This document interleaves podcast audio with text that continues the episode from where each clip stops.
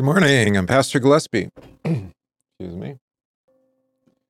From St. John Evangelical Lutheran Church and School, Sherman Center, Random Lake, Wisconsin. It's good to have you with us here today for our Congregation of Prayer, guide for daily meditation and prayer around God's Word. Saturday, December 11th, 2021. And what we do on Saturdays during the school year is we consider tomorrow's Old Testament and epistle reading and look to uh, devotional resources and other resources, our confessions, the writings of Luther, etc., uh, to help us better understand those or maybe how those readings might be applied, uh, practically speaking, uh, to the life of the church or to your life. So we'll be doing that today. Let's begin. In the name of the Father, and of the Son, and of the Holy Spirit. Amen. I believe in God the Father Almighty, maker of heaven and earth, and in Jesus Christ, his only Son, our Lord, who was conceived by the Holy Spirit, born of the Virgin Mary, suffered under Pontius Pilate, was crucified, died, and was buried. He descended into hell. The third day he rose again from the dead. He ascended into heaven, and sits at the right hand of God the Father Almighty. From thence he will come to judge the living and the dead. I believe in the Holy Spirit, the holy Christian Church, the communion of saints, the forgiveness of sins, the resurrection of the body, and the life everlasting. Amen. All right, we have our memory verse one more time for this week. Let's say it together. My sheep hear my voice, and I know them, and they follow me. And I give them eternal life, and they shall never perish. Neither shall anyone snatch them out of my hand. John 10, 27 through 28. All right, what a beautiful confession of what it means to be sheep of the shepherd's fold, right? We hear his voice and he knows us, and we follow him and he gives to us, right? And nothing can separate us from the love of God that is in Christ Jesus. Hmm. All right, let's say our psalm for this week. Give thanks to the Lord, for he is good, for his steadfast love endures forever. Give thanks to the God of gods, for his steadfast love endures forever. Give thanks to the Lord of lords, for his steadfast love endures forever. To him who alone does great wonders, for his steadfast love endures forever. To him who by understanding made the heavens, for his steadfast love endures forever. To him who spread out the earth above the waters, for his steadfast love endures forever. To him who made the great lights, for his steadfast love endures forever. To the sun to rule over the day, for his steadfast love endures forever. The moon and stars to rule over the night, for his steadfast love endures forever. To him who struck down the firstborn of Egypt, for his steadfast love endures forever, and brought Israel out from among them, for his steadfast love endures forever, with a strong hand and an outstretched arm, for his steadfast love endures forever. To him who divided the Red Sea in two, for his steadfast love endures forever, and made Israel pass through the midst of it, for his steadfast love endures forever, but overthrew Pharaoh and his host in the Red Sea, for his steadfast love endures forever. To him who led his people through the wilderness, for his steadfast love endures forever. To him who struck down great kings, for his steadfast love endures forever and killed mighty kings, for his steadfast love endures forever. Sihon, king of the Amorites, for his steadfast love endures forever, and Og, king of Bashan, for his steadfast love endures forever. And gave their land as a heritage, for his steadfast love endures forever. A heritage to Israel his servant, for his steadfast love endures forever. It is he who remembered us in our low estate, for his steadfast love endures forever and rescued us from our foes, for his steadfast love endures forever. He who gives food to all flesh, for his steadfast love endures forever. Give thanks to the God of heaven, for his steadfast love endures forever. Glory be to the Father, and to the Son, and to the Holy Spirit, as it was in the beginning, is now, and will be forever. Amen. All right. Let's listen uh, to a meditation on the psalm, which is appropriate given that we've prayed it all week. Because the line, for his mercy endures forever, appears in each of its 26 verses, Psalm 135, Hebrew 136, combined with Psalm 134, is known in Orthodox worship as the Polyeleos, or the manifold mercy, together, 134, 135, or 135, 136 for us. In the East, where it is part of the 19th Kathisma, it is also an individual Matin psalm used on Sundays between the Lord of Light and the Troparion, that's a song, of the resurrection. In the West, on the other hand, it is tradition it was traditionally assigned to Wednesday Vespers, normally in the third tone, with its refrain used as an antiphon. Indeed, this psalm fits any and all contexts, and the litany like refrain makes it one of the easiest psalms to memorize and sing spontaneously on every, every occasion. Right? We talked about the practical ability. It's been great with the children, right? Because they've known exactly, even those littlest children um, can join in on the continual refrain there. After three introductory verses that call the, for the praise of God, all right, see those there. Um, after those three, one may distinguish three stanzas in the psalm. Stanza one, verses four through nine. All right, there we go. We may think of as the cosmic stanza because it deals with God's work of creation described in the opening verses of Genesis. This stanza is structured on four verbs, our descriptive particles in Hebrew. Does great wonders, all right, we've got that right here, verse 4. Uh, made the heavens, laid out the earth, and made the great lights. Verses 8 and 9 are a continuation of verse 7 the sun to rule by day and the moon and stars to rule by night, and bring the cosmic portion of the psalm to a close. Right, so the cosmic portion. You can see New King James um, does set that uh, part as a separate stanza. All right, but creation is the stage on which God makes history. So in stanza 2, verses 10 through 22, so there you go, um, we move from Genesis to Exodus. This we may think of as the history stanza, containing material from the books of Exodus, Numbers, and Joshua. In this stanza, likewise, there is a fourfold series of verbs, again, descriptive particles in Hebrew, this time mainly in pairs, that describe God's redemptive activity for his people. One, he struck down Egypt and brought out Israel. Right, you can see that at the beginning. Overthrew Pharaoh, excuse me, I skipped on. Divided the Red Sea and made Israel pass through. Right. Three, overthrew Pharaoh, led his people through the wilderness. And four, struck down great kings, slew famous kings, and gave their land as a heritage. All right. So again, a group of four um, particles are verb, you know, verbs, if you like, in uh, Greek, that describe God's activity in Exodus. Right. So we had the cosmic stanza, now the history stanza. Finally, stanza three, verses 23 to 26, speaks of God's continuing care for his people down through the ages. He is not simply a God of the past, but of us, the present generation of believers. See, us, our um, to all flesh. The last part of the psalm is, is about here and now. He remembered us in our lowly estate, rescued us from our enemies, gives food to all flesh. Thus, you'll see what he did here. Psalm 135 pursues a threefold theme. All right, stanza 1, creation, stanza 2, deliverance, and stanza 3, continued care for the redeemed. In this respect, the triple structure of our psalm is identical with that of the Nicene Creed. God made us, God saved us, God stays and provides for us all all days until the end. In the Creed, this structure is explicit, explicitly Trinitarian. One God, the Father Almighty, the Creator, one Lord, Jesus Christ, the Holy Spirit, the Lord and Giver of life. Thus, there seems to be a special propriety in the Eastern custom of chanting this psalm at Sunday Matins, in the context of the weekly resurrection gospel.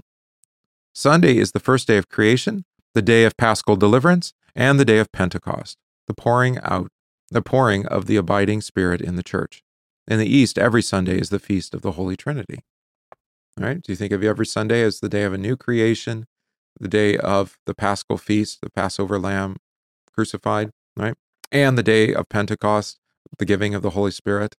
Yeah, all that happens every Sunday. That's brilliant. Psalm 135 insists literally in every verse that the root of all God's activity in this world beginning even with the world's creation, is mercy, steadfast love, or chesed, if you prefer Hebrew.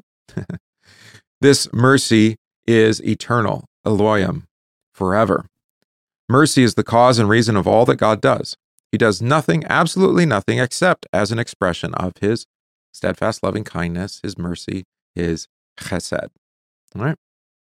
His mercy stretches out to both extremes of infinity for his mercy endures forever, is the palimpsest. I don't know that word. It's aggravating when you get a word that you don't know. Palimpsest. Do you know what that means? Uh, palimpsest just drives. It is a manuscript page. All right. Have you heard that word before? Palimpsest. All right. So, um, for his mercy endures forever is the is the manuscript page, we'll say, that lies under each line of the Holy Scripture. Thus, too, from the beginning to end of any Orthodox service, the word mercy appears more than any other word. All right? It's the same for us in the West. Right? Steadfast love, steadfast loving kindness, or mercy. We'll hear that more than any anything else. Mercy is, oh, excuse me, let's go back. The encounter with God's mercy is the root of all Christian worship. Everything else can, that can be said of God is but an aspect of his mercy. Mercy is the defining explanation of everything that God has revealed of himself. Every Orthodox service of worship, from nocturns to Compline, is a polyeleos, a celebration of God's sustained and abundant mercy. What we touch, what or see or hear or taste, from the flames that flicker before the icons and the prayers our voices pour forth, to the billowing incense and the mystic context of the chalice, all is mercy. Mercy is the explanation of every single thought that God has with respect to us. When we deal with God, everything is mercy. All we ever w- discover of God will be the deepening levels of His great, abundant, overflowing, rich, and endless mercy. For His mercy endures forever is the eternal song of the saints. Isn't that beautiful? Yeah. Well, well said. Well said. And anything that is not uh, indicating God's mercy, we exclude from Christian worship. There you go. Speaking of uh, mercy, comfort would be a good word, right? So, Isaiah chapter 40 is our Old Testament reading tomorrow, one that's quite familiar to you, I'm sure. Comfort, yes, comfort my people, says your God. Speak comfort to Jerusalem and cry to her that her warfare is ended, that her iniquity is pardoned, for she has received from the Lord's hand double for all her sins. The voice of one crying in the wilderness, Prepare the way of the Lord, make straight in the desert a highway for our God. Every valley shall be exalted, and every mountain and hill brought low. The crooked places shall be made straight, and the rough places smooth. The glory of the Lord shall be revealed, and all flesh shall see it together, for the mouth of the Lord has spoken. The voice said, Cry out. And he said, What shall I cry? All flesh is grass, and all its loveliness is like the flower of the field. The grass withers, the flower fades, because the breath of the Lord blows upon it. Surely the people are grass. The grass withers, the flower fades, but the word of our God stands forever. O Zion, you who bring good tidings, get up into the high mountain. O Jerusalem, you who bring good tidings, lift up your voice with strength. Lift it up, be not afraid. Say to the cities of Judah, Behold your God. Behold, the Lord shall come with a strong hand, and his arm shall rule for him. Behold, his reward is with him, and his work before him. He will feed his flock like a shepherd. He will gather the lambs in his with his arm and carry them in his bosom and gently lead those who are with young. All right. So, um, how is this used, right? Obviously, you can hear the allusion to John the Baptist, will be uh, one of our central themes tomorrow, right? It's the Sunday of John in the pri- in prison, right? Go tell John what you see and hear. The blind receive their sight, the lame walk, etc. Um, so we have John preparing the way for Jesus. But we also have, uh, oh, that famous uh, uh, Christmas carol. I guess it's a carol or is it a hymn? I don't know. Um, Go tell it on the mountain, right? You have that right here in verse 9. This is where it comes from that Jesus Christ is born, right? Lift up your voice, get up on the high mountain, O Jerusalem. So that's that's the source of that text. Um, obviously, you have more good shepherd uh, allusions here. He will feed like a shepherd. Of course, that's referring to to Jesus's kingship. All right. Um, so we're going to talk about that in a second. And uh, let's see. Oh, and here his priestly service for us is indicated in verse two, where we receive double for our sins, not not double punishment, but we receive more forgiveness. Right. So the gospel predominates. The good news overwhelms even our own sins. So there's a lot of things I could share on this text, but I thought uh, probably the best thing, well, there's a lot of things I could share, but I think on the councils in the church, I want to talk about. All right. Uh, because you can see here um, how Luther uses, I don't know if I'll bring this, I don't think I can bring this theme out tomorrow, but um, you, you can see how Luther in on the councils in the church, he talks about the purpose of a church council, right? And you look at like how John was received, John the Baptist. Um, he was received by many, except for the ruling class of the church, right? John's out baptizing uh, for the remission of sins, right? And the the ruling class, the Pharisees, scribes, the Sadducees, right, especially the Sadducees, um, so, sometimes collectively then known as the Sanhedrin, the ruling council, they um, were offended by John. They were um, they thought John was undermining their authority. Uh, they went out to find out what was going on with this John character, um, because you can't have a renegade, uh, can't have a renegade prophet running around, right? That uh, you don't have control over. And this is, of course, the case with Luther. Uh, Luther had to deal with this question as well. He had, if you remember, he had sought to call a church council uh, in order to bring reformation to the church. Right? And there is only one church at this point um, in the West, right? There's of course the Eastern churches and and the other um, smaller churches around, like uh, those in like Ethiopia, for example. But um, you know, in the West, it's primarily the Church of Rome, and Luther is a part of that. And he's seeking reform, and he wants to do it by way of a church council. Problem is, is that in the in the Roman tradition, um, councils can't err, right? So if the council meets, and if it's a valid council, which there's questions as to what that actually means, um, their judgments are are firm, right? Now Lutherans we hold to the first seven ecumenical councils, right? So that's um, all the way through to uh, what was where was the seventh council held? I can't remember. I think it's in Ephesus. Was the seventh council? Right? Uh, like the the fourth council, you know quite well because that's the Council of Nicaea, uh, from which we get the Nicaea Constantinople Creed, or as we just call it, the Nicene Creed for short. All right, so these councils um, you know quite well. Uh, maybe uh, some of you in your lifetime have experienced a church council, uh, the Second Vatican Council, which was supposedly ecumenical. Um, Rome uh, invited people from other traditions, right? So Lutherans and Reformed and um, some from the East. We could attend, but we didn't actually get the authority to speak or to vote. so was it really an ecumenical council? Not really. Ah, beautiful snow right now outside. That's accumulating. All right. Um, so we got it. We have to talk about really the role of a church council, the role of like churchly authority, right? And specifically, Luther is going to use uh, verse 8. So let's just um, get back to that. Yeah, this expression right here, he uses this frequently. The grass withers, the flower fades, but the word of God stands forever. Right? And you can imagine then, if you apply that to the council, the council is made up of men um, who are like grass or like the flower that withers and fades. Right? The only thing that can persist into eternity is the word of God. All right. So 10th, Luther writes, a council has the power to institute some ceremonies, provided first that they do not strengthen the bishop's tyranny, second, that they are useful and profitable to the people and show fine orderly discipline and conduct. Thus, it is necessary, for example, to have certain days and also places where one can assemble, also certain hours for preaching and for the public administration of the sacraments, for praying, singing, praising, and thanking God, etc. As St. Paul says in 1 Corinthians 14, all things should be done decently and in order. Such items do not serve the bishop's tyranny, but only the people's need, profit, and order. In summary, these must and cannot be dispensed with if the church is to survive. All right, so here you're thinking of um, the rites and rituals of the church, um, including the days of the year. Luther says it's it's fitting for the church to gather together as as an ecumenical council to determine, say, the date of Christmas. Right? When do we celebrate Christmas? When do we celebrate Easter?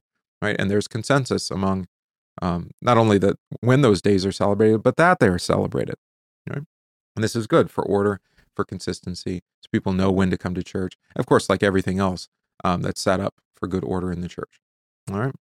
But Luther writes, if someone is occasionally hindered by some emergency, sickness, or whatever it may be from observing this, it need not be sin, for it is done for his benefit and not for the bishop's. If he is a Christian, he thereby will not harm himself. What difference does it make to God if someone does not want to belong to such a group or participate in this way? Everyone will find out for himself. In summary, he who is a Christian is not bound to such order. He would rather um, do it then let it go if he is not forced into it. Here, therefore, no law can be laid down for him. He would want to do and would prefer to do much more uh, than such a law demands. But he who haughtily, proudly, and wilfully despises it, let him go his way. For such a person will not will also despise a higher law, be it divine or human. All right. So you were not. Luther always he he uh, runs this knife's edge. We're not bound to do these things. We have Christian freedom, um, but if we willfully despise them, we run the risk um, of despising far more. Right. So, like for example, um, this has this came up with COVID if we reject the gathering together as Christians on on the Sabbath day to hear God's word and receive His gifts, um, if we reject the need to do that, right? So we, you've probably heard this said. I don't need to go to church to be a Christian. I can watch it online or something. Um, well, now there's some truth to that. Of course, you can't receive the sacrament over the internet, so so that's it's already faulty in that regard. Um, but also, uh, experience has shown that what Luther says here is true that those who despise the regular gathering together of God around his word will end up despising um, his word altogether.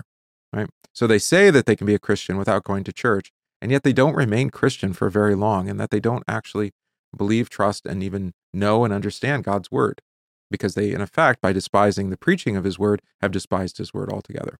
Right? And it, it sometimes it takes some time um, but you'll see it. Somebody lapses from attendance in church, and sooner or later, they end up not attending ever or at all. Um, and then you'll find uh, their name in the paper, you know, having done something that uh, is not fitting, you know, for those who trust in Christ. All right.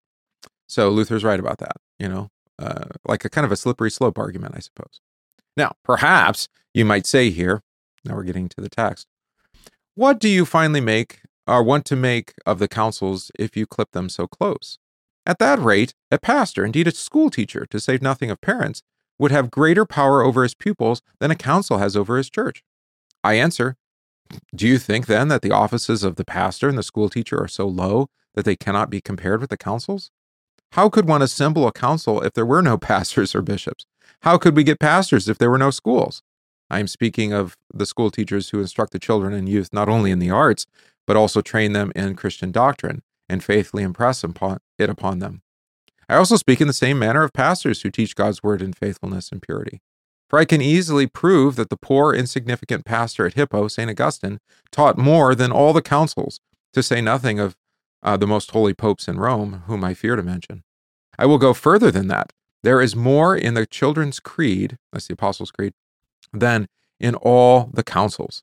The Lord's Prayer and the Ten Commandments also teach more than all the councils. Moreover, they not only teach, but also guard against anything new that opposes the ancient doctrine. For heaven's sake, how the papists will pluck these words of mine from their context, shout them to bits, torture them to death, and prove them illogical, but meanwhile they will not mention the reasons I have spoken in this manner.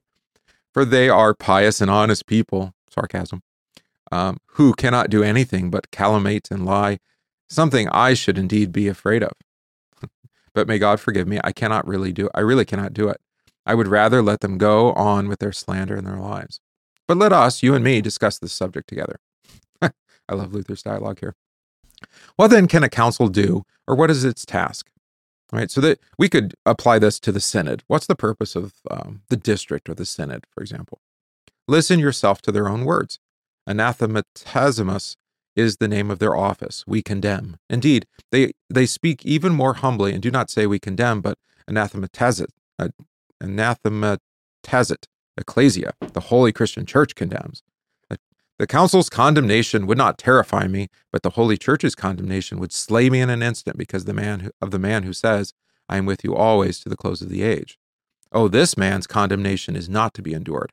But the councils, since they appeal to the Holy Christian Church as the true and supreme judge on earth, testify that they cannot judge according to their own discretion, but that the Church, which preaches, believes, and confesses Holy Scripture, is the judge, as we shall hear. Just as a thief or a murderer would be secure from the judge as far as the person is concerned, but the law and, but law and country are united in the judge, their servant, and of these two he must be afraid. All right. So again, think of John. John's um, a renegade. I mean, he's outside the norm. But the question ought to have been, in regards to John, by um, the Sanhedrin, the ruling council, was John preaching God's word? And if he was, leave him alone. Was he faithfully um, fulfilling the office of prophet? If he was, leave him alone, right? Let him be. Um, this is ultimately uh, the counsel that is given from the Sanhedrin, one, a member of the Sanhedrin, in regards to Jesus, right? In John, we read this in John's gospel.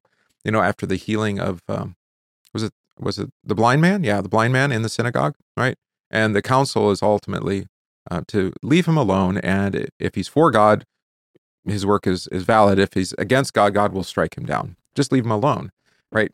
Uh, that's kind of a renegade position by a church council. Usually, church councils are much more happy to just condemn, condemn, condemn, accuse, bring judgment. All right. So listen to what he says about these councils. A council, then, is nothing but a consistory, a royal court, a supreme court, or the like, in which the judges, after hearing the parties, pronounce sentence, but with this humility, for the sake of the law. That is, our office is anathematizare, to condemn, but not according to our whim or will or a newly invented law, but according to the ancient law, which is acknowledged as the law throughout the entire empire. Thus, a council condemns a heretic not according to its own discretion, but according to the law of the empire, that is, according to Holy Scripture, which they confess to be the law of the Holy Church. Such law, empire, and judge must be surely be feared on pain of eternal damnation. This law is God's word, the empire is God's church, and the judge is the official or servant of both. Right? But not only the council, listen to this, but every pastor and school teacher is also the servant or judge of this law and empire. Moreover, a council cannot administer the judicial office forever without intermission, for the bishops cannot forever remain assembled together, but must gather only in times of certain emergencies, and then anathematize, or be judges.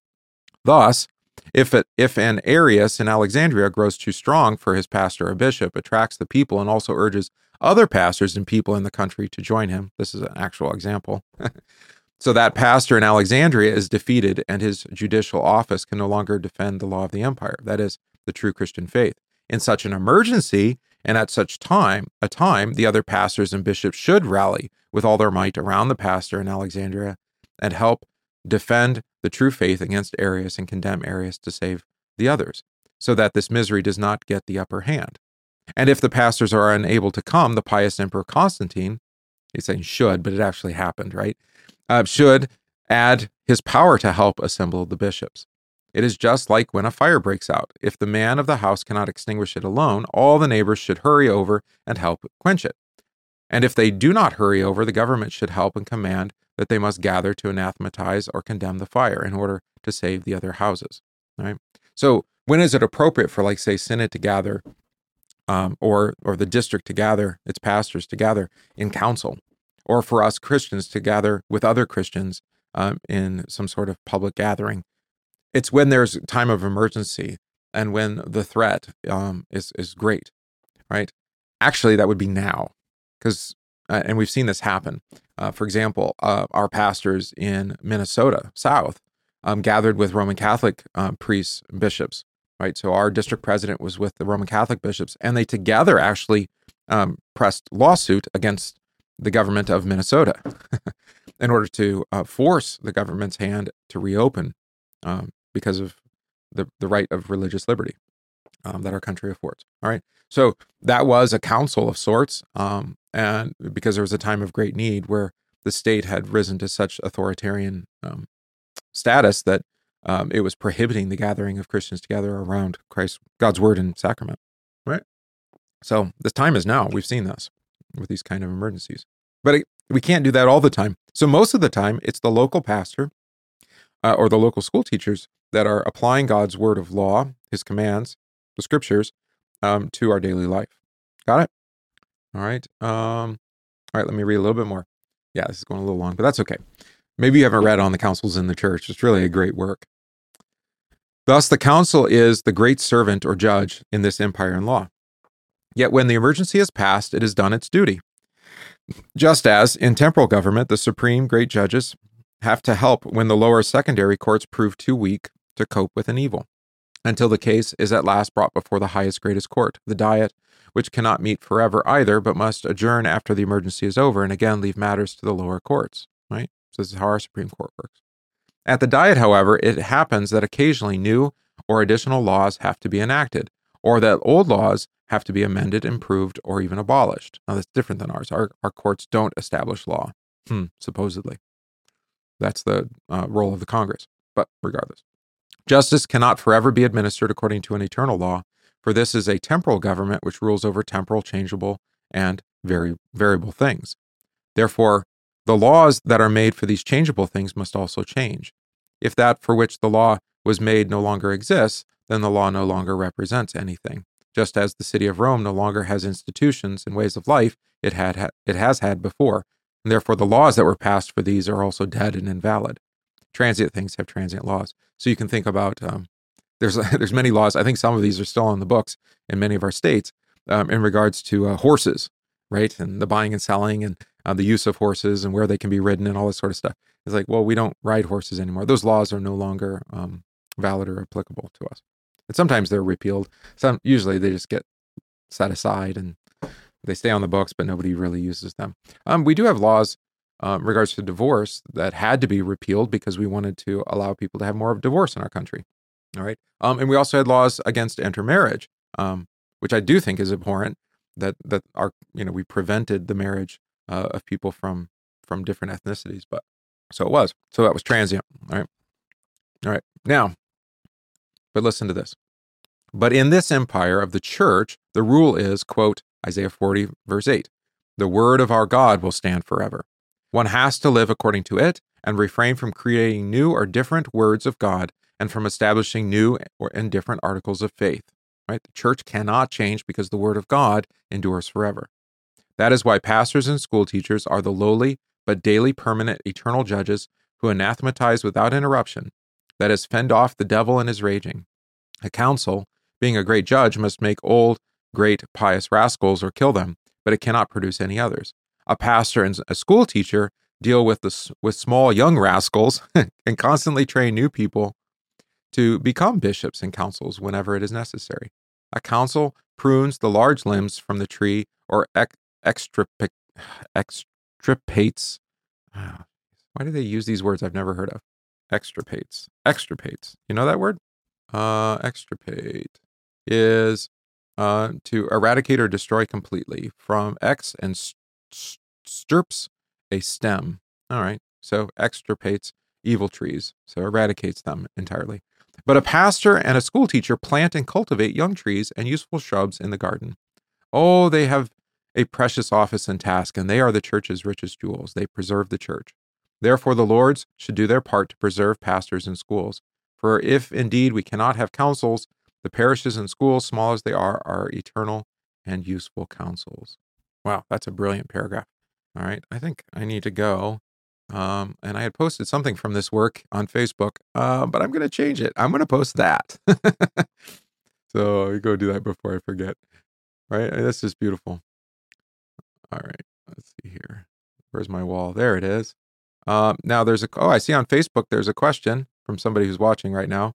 So um, the question is, what year is this work? I think it's 1541. If I'm, I'm pretty. Right, let me scroll back to the beginning. I mean, I'm 140 pages in, so Luther, he's not always brief. This is incredible work, though.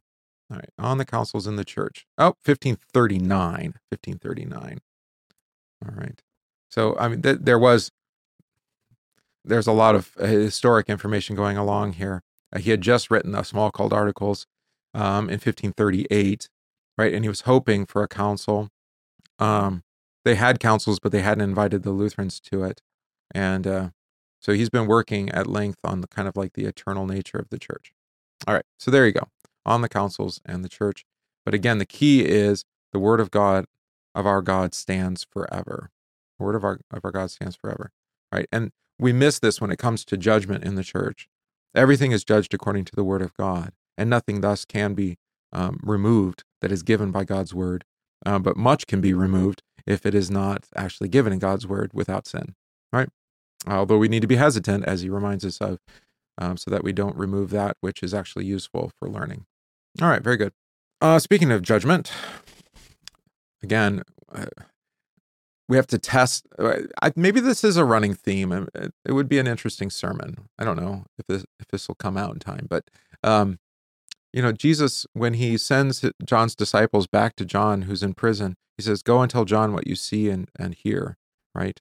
Um, and so he is providing for his disciples, uh, for John's disciples, kind of the diagnostic on how to test the spirits. Right? Test you test Jesus's words, and are they confirmed by what he says? Does Jesus do what he says? Is he is God's promise fulfilled in Jesus? That's the question, right? There's no other basis by which to judge whether Jesus um, is the Savior, Messiah. Uh, just the same as there's no other real criteria to judge whether John is God's prophet. You have to listen to what he says and look at what he's doing, right? Um, it's confirmed um, with one's ears and uh, with sight. Okay, so that's interesting um, because it's the same thing for us as a church. When you um, show up at church, you can actually judge whether or not the congregation um, that you're visiting that day, say if it's not your own, or the one that you're a member of, is it Christ Church? Well, how can you determine that? Do they say what God has given them to say? Do is the preaching and teaching according to God's word? Do they administer the sacraments given by God according to his institution? If they do, it's Christ Church. That's it. Right? Uh, as far as like what order of service they use or how they sing, well, that's not the question. But do they faithfully confess God's word? Right? Does the order of service they use deliver the goods, you know, that Christ would have them give? Those are the questions that one might ask. Right. And so there's that identity question with John and Jesus. Uh, maybe that's a good way to kind of connect the councils in the church to it. All right. Our epistle tomorrow is 1 Corinthians chapter 4. Let a man so consider us as servants of Christ and stewards of the mysteries of God. Moreover, it is required in stewards that one be found faithful. To the point. But with me, it is a very small thing that I should be judged by you or by any human court. In fact, I do not even judge myself. Hmm, speaking of councils. For I know of nothing against myself, yet I am not justified by this. But it is he who judges me, or he who judges me is the Lord. Therefore, judge nothing before the time until the Lord comes, who will bring both to light the hidden things of darkness and reveal the counsels of the hearts. Then each one's praise will come from God. All right. So here Paul is uh, indicating the source of his good conscience. Right. He has a he has he knows of nothing against him. Mm, he probably knows what a lot of people have said about him, right? But he holds he he knows of nothing against him contrary to God's word, right? Um, presumably, if someone had expressed to to Paul, you know, what you've preached or taught is contrary to his word, either um, Paul was able to prov- provide correction, or vice versa. The person who brought this up to Paul, he repented for the forgiveness of sins, and thus nothing is being held against him by Jesus. Still snowing. Nice. Um, so, and his role is not to judge himself. Um, and he's not judged by any human court. He's ultimately only judged by God's word, the word that endures uh, forever. So you can see the connections here uh, between everything we've been reading. Uh, for this, see, I could have read on the freedom of the Christian. Is that what I want to do? Um, I'm not sure. Is that what I was going to read for you? I had something lined up here for you. Yeah, we, I was going to read this too because we're talking about the freedom of the Christian. Uh, but alternatively, I could do, yeah, let's do that. All right. So Luther, um, this is the 500th anniversary of his writing on the freedom of a Christian, 1521. So it's quite early, um, but it's really brilliant. All right. So first, he he kind of, I'm not going to read this for you, but he explains how um, Christ Jesus is both king and priest, right? After the order of Melchizedek, Hebrews 6 and 7, right? So he's both king and priest. He's, he's as he says here, by his birthright, obtained these two prerogatives. But here's the key. So he imparts them to and shares them with everyone who believes in him according to the law of the above mentioned marriage, according to which uh, the wife owns whatever belongs to the husband, right? So we, being the bride of Christ, we receive everything that is his, which makes us kings and makes us priests as well. Hence, all of us who believe in Christ are priests and kings in Christ. As 1 Peter 2 says, You are a chosen race, God's own people, a royal priesthood, a priestly kingdom, that you may declare the wonderful deeds of him who called you out of darkness into his marvelous light. Right? Isn't that brilliant? So we're priests and kings because we are the bride of Christ. Uh, you know, you marry the king, you end up being the queen, right? That's how it works. And everything that is his is yours. If he dies, the kingdom's yours, right? So Luther writes, let me hold on one second. Let me double check what I wanted to do here. Yeah. I want to make sure I get to the part that I want to get to. The nature of the priesthood and kingship is something like this. First, with respect to kingship, every Christian is by faith so exalted above all things that by virtue of spiritual power he is Lord of all things without exception, so that nothing can do him any harm. As a matter of fact, all things are made subject to him and are compelled to serve him in obtaining salvation. Accordingly, Paul says in Romans 8, all things work together for good for the elect. And in 1 Corinthians 3, all things are yours, whether life or death, or the present or the future, all are yours, and you are Christ. This is not to say that every Christian is placed over all things to have and control them by physical power, a madness with which some churchmen are afflicted. For such power belongs to kings, princes, and other men on earth. Our ordinary experience in life shows us that we are subjected to all, suffer many things, and even die. As a matter of fact, the more Christian a man is, the more evils, sufferings, and deaths he must endure, as we see in Christ the firstborn prince himself, and in all his brethren, the saints. The power of which we speak is spiritual. It rules in the midst of enemies and is powerful in the midst of oppression. This means nothing else than uh, power is made perfect in weakness, and that in all things I can find profit towards salvation, so that the cross and death itself are compelled to serve me and to work together with me for my salvation.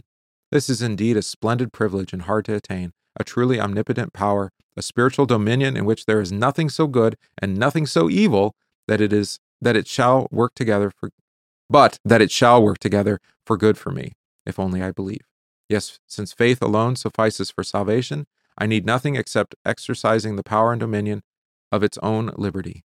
Lo, this is the inestimable power and liberty of Christians. Then Luther continues Not only are we the freest of kings, but we are also priests forever, which is far more excellent than being kings. For as priests, we are worthy to appear before God to pray for others and to teach one another divine things. These are the functions of priests, and they cannot be granted to any unbeliever. Thus, Christ uh, has made it possible for us, provided we believe in him, to be not only his brethren, co heirs, and fellow kings, but also his fellow priests. Therefore, we may boldly come into the presence of God in the spirit of faith and cry, Abba, Father, pray for one another, and do all things which we see done and foreshadowed in the outer and visible works of the priests. All right, let me skip to where he uses our text. All right, you will ask, if all who are in church are priests, how do these whom we call priests differ from laymen? All right, so what's the difference between pastor and, and congregation? I answer, injustice is done those words priest, cleric, spiritual, ecclesiastic when they are transferred from all Christians to those who are now by a mischievous usage called ecclesiastics. Holy Scripture makes no distinction between them, although it gives the name ministers, servants, and stewards to those who are now proudly called popes, bishops, and lords, and who should, accordingly to the ministry of the word, serve others and teach them the faith of Christ and the freedom of believers. Although we are equally priests, we cannot, cannot all publicly minister and teach. We ought not do so even if we, if we could. Paul writes accordingly in 1 Corinthians 4 this is how one should regard us as servants of Christ and stewards of the mysteries of God. That stewardship, however, has not been deployed into so great a display of power and so terrible a tyranny that no heathen empire or other earthly power can be compared with it, just as if laymen were not also Christians.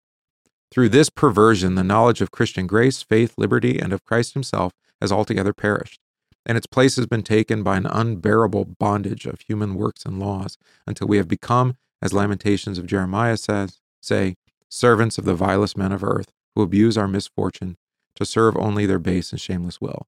Right. So that's specifically Luther's context, where the priests have really taken on much more authority and co-opted the authority that's given to every Christian. But to return to our purpose, I believe that it has now become clear that it is not enough, or in any sense Christian, to preach the works, life, and words of Christ as historic facts, as if the knowledge of these would suffice for the conduct of life. Yet this is the fashion among those who must today be regarded as our best preachers. Far less is it sufficient or Christian to say nothing at all about Christ and to teach instead the laws of men and decrees of fathers. Now there are not a few who preach Christ and read about him that they may move men's affections to sympathy with Christ, to anger against the Jews and such childish and eff- effeminate nonsense. Here's the key phrase Rather ought Christ to be preached to the end that faith in him may be established, that he may not only be Christ, but be Christ for you and me, and that which is said of him and is denoted in his name may be effectual in us. Such faith is produced and preserved in us by preaching why Christ came, what he uh, brought and bestowed, what benefit it is to us to accept him. This is done when Christian liberty, which he bestows, is rightly taught, and we are told in what way we are we Christians are all kings and priests, and therefore lords of all, and may firmly believe that whatever we have done is pleasing and acceptable in his sight, as I have already said. Right? Yeah. So I mean, there's a special benefit, I suppose, to being a pastor of a congregation. I mean, my work, my priestly work, um, is public, uh, and I'm compensated for it. I can support my family with it, right? Um, but that's really the only distinction. Um, you are equally capable of reading God's word, of teaching it to your children, to your family, to your spouse, um, of praying in, in our Lord's name uh, for for yourself and for any anyone and anybody in need. Right? You have that same authority. It's not specially given to me as pastor uh, or the church. I have a special duty to pray for you, I suppose. But you see, um, and and the pastor is not the Lord of the church; he's the servant of the church, right? Nor is the congregation um, the Lord of the pastor either, but they are there to serve the pastor. We serve one another, right, in love. Uh, we only have one Lord, and that's Jesus.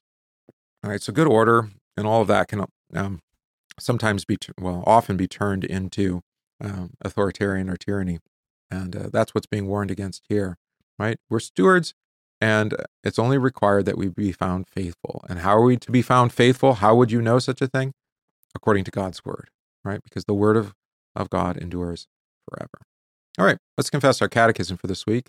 Third, our second petition, Thy kingdom come. What does this mean? The kingdom of God certainly comes by itself without our prayer, but we pray in this petition that it may come to us also. How does God's kingdom come? God's kingdom comes when our Heavenly Father gives us His Holy Spirit so that by his grace we believe his holy word and lead godly lives here in time and there in eternity. Third petition Thy will be done on earth as it is in heaven. What does this mean? The good and gracious will of God is done even without our prayer, but we pray in this petition that it may be done among us also. How is God's will done? God's will is done when he breaks and hinders every evil plan and purpose of the devil, the world, and our sinful nature, which do not want us to hallow God's name or let his kingdom come and when he strengthens and keeps us firm in his word and faith until we die. This is his good and gracious will. We pray. Heavenly Father, your kingdom comes to us wherever the gospel of Jesus is preached and his sacraments are administered. Through these gifts, you give us your Holy Spirit and create faith in our hearts. We give thanks to you for these gifts. We give thanks to you for the promise that Jesus will come again in glory on the last day to give us all the fullness of his kingdom. Forgive us for failing to pray for the coming of your kingdom by your word and spirit, reign in our hearts and in your church. Through the promises of the gospel, continue to give us your Holy Spirit, so that by your grace we believe your holy word and lead godly lives here in time and forever after in eternity. Through Jesus Christ our Lord. Amen.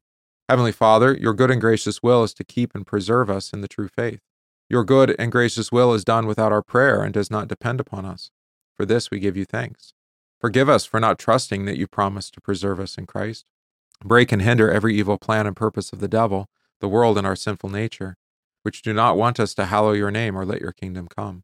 Strengthen and keep us firm in your word and faith until we die. Through Jesus Christ our Lord. Amen. Pray the collect for this week. Stir up our hearts, O Lord, to make ready the way of your only begotten Son, that by his coming we may be enabled to serve you with pure minds. Through the same Jesus Christ our Lord, who lives and reigns with you in the Holy Spirit, one God, now and forever. Amen. We pray this day for faithfulness to the end, for the renewal of those who are withering in the faith or have fallen away, for pastors as they prepare to administer Christ's holy gifts, and for receptive hearts and minds on the Lord's day.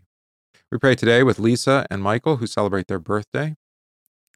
We keep the households of our church in our prayers, especially Linda and Monty, Wayne and Mary, Doug and Nicole, the Manziks, the Sviams, and Vicky.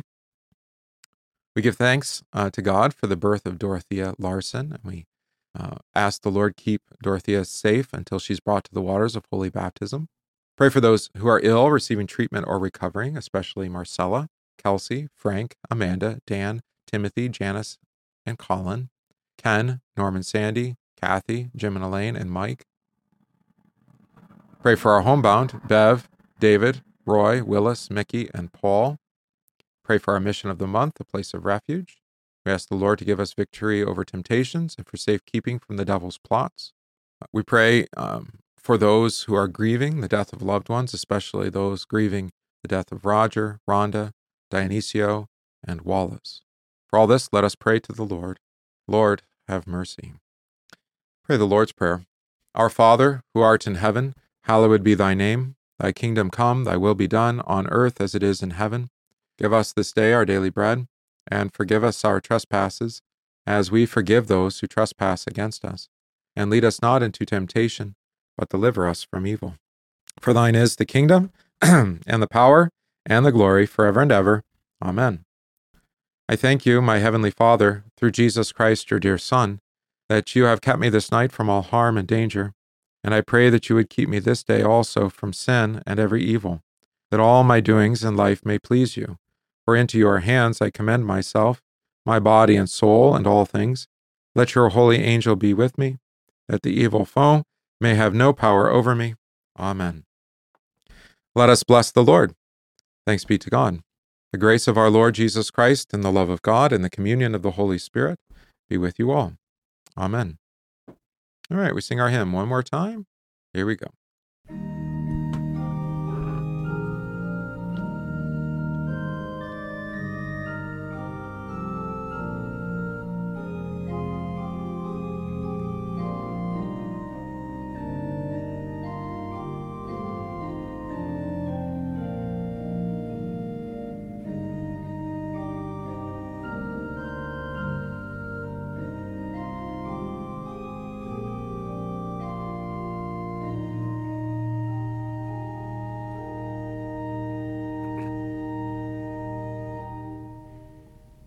Once he came and blessing, all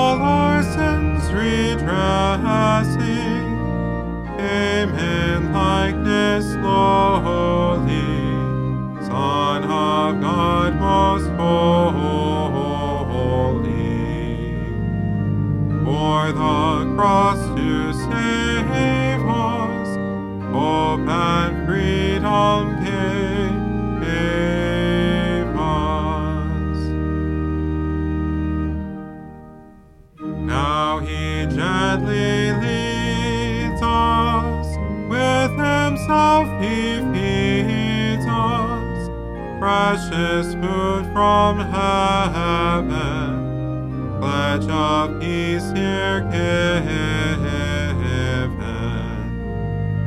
Manna that will nourish souls that they may flourish.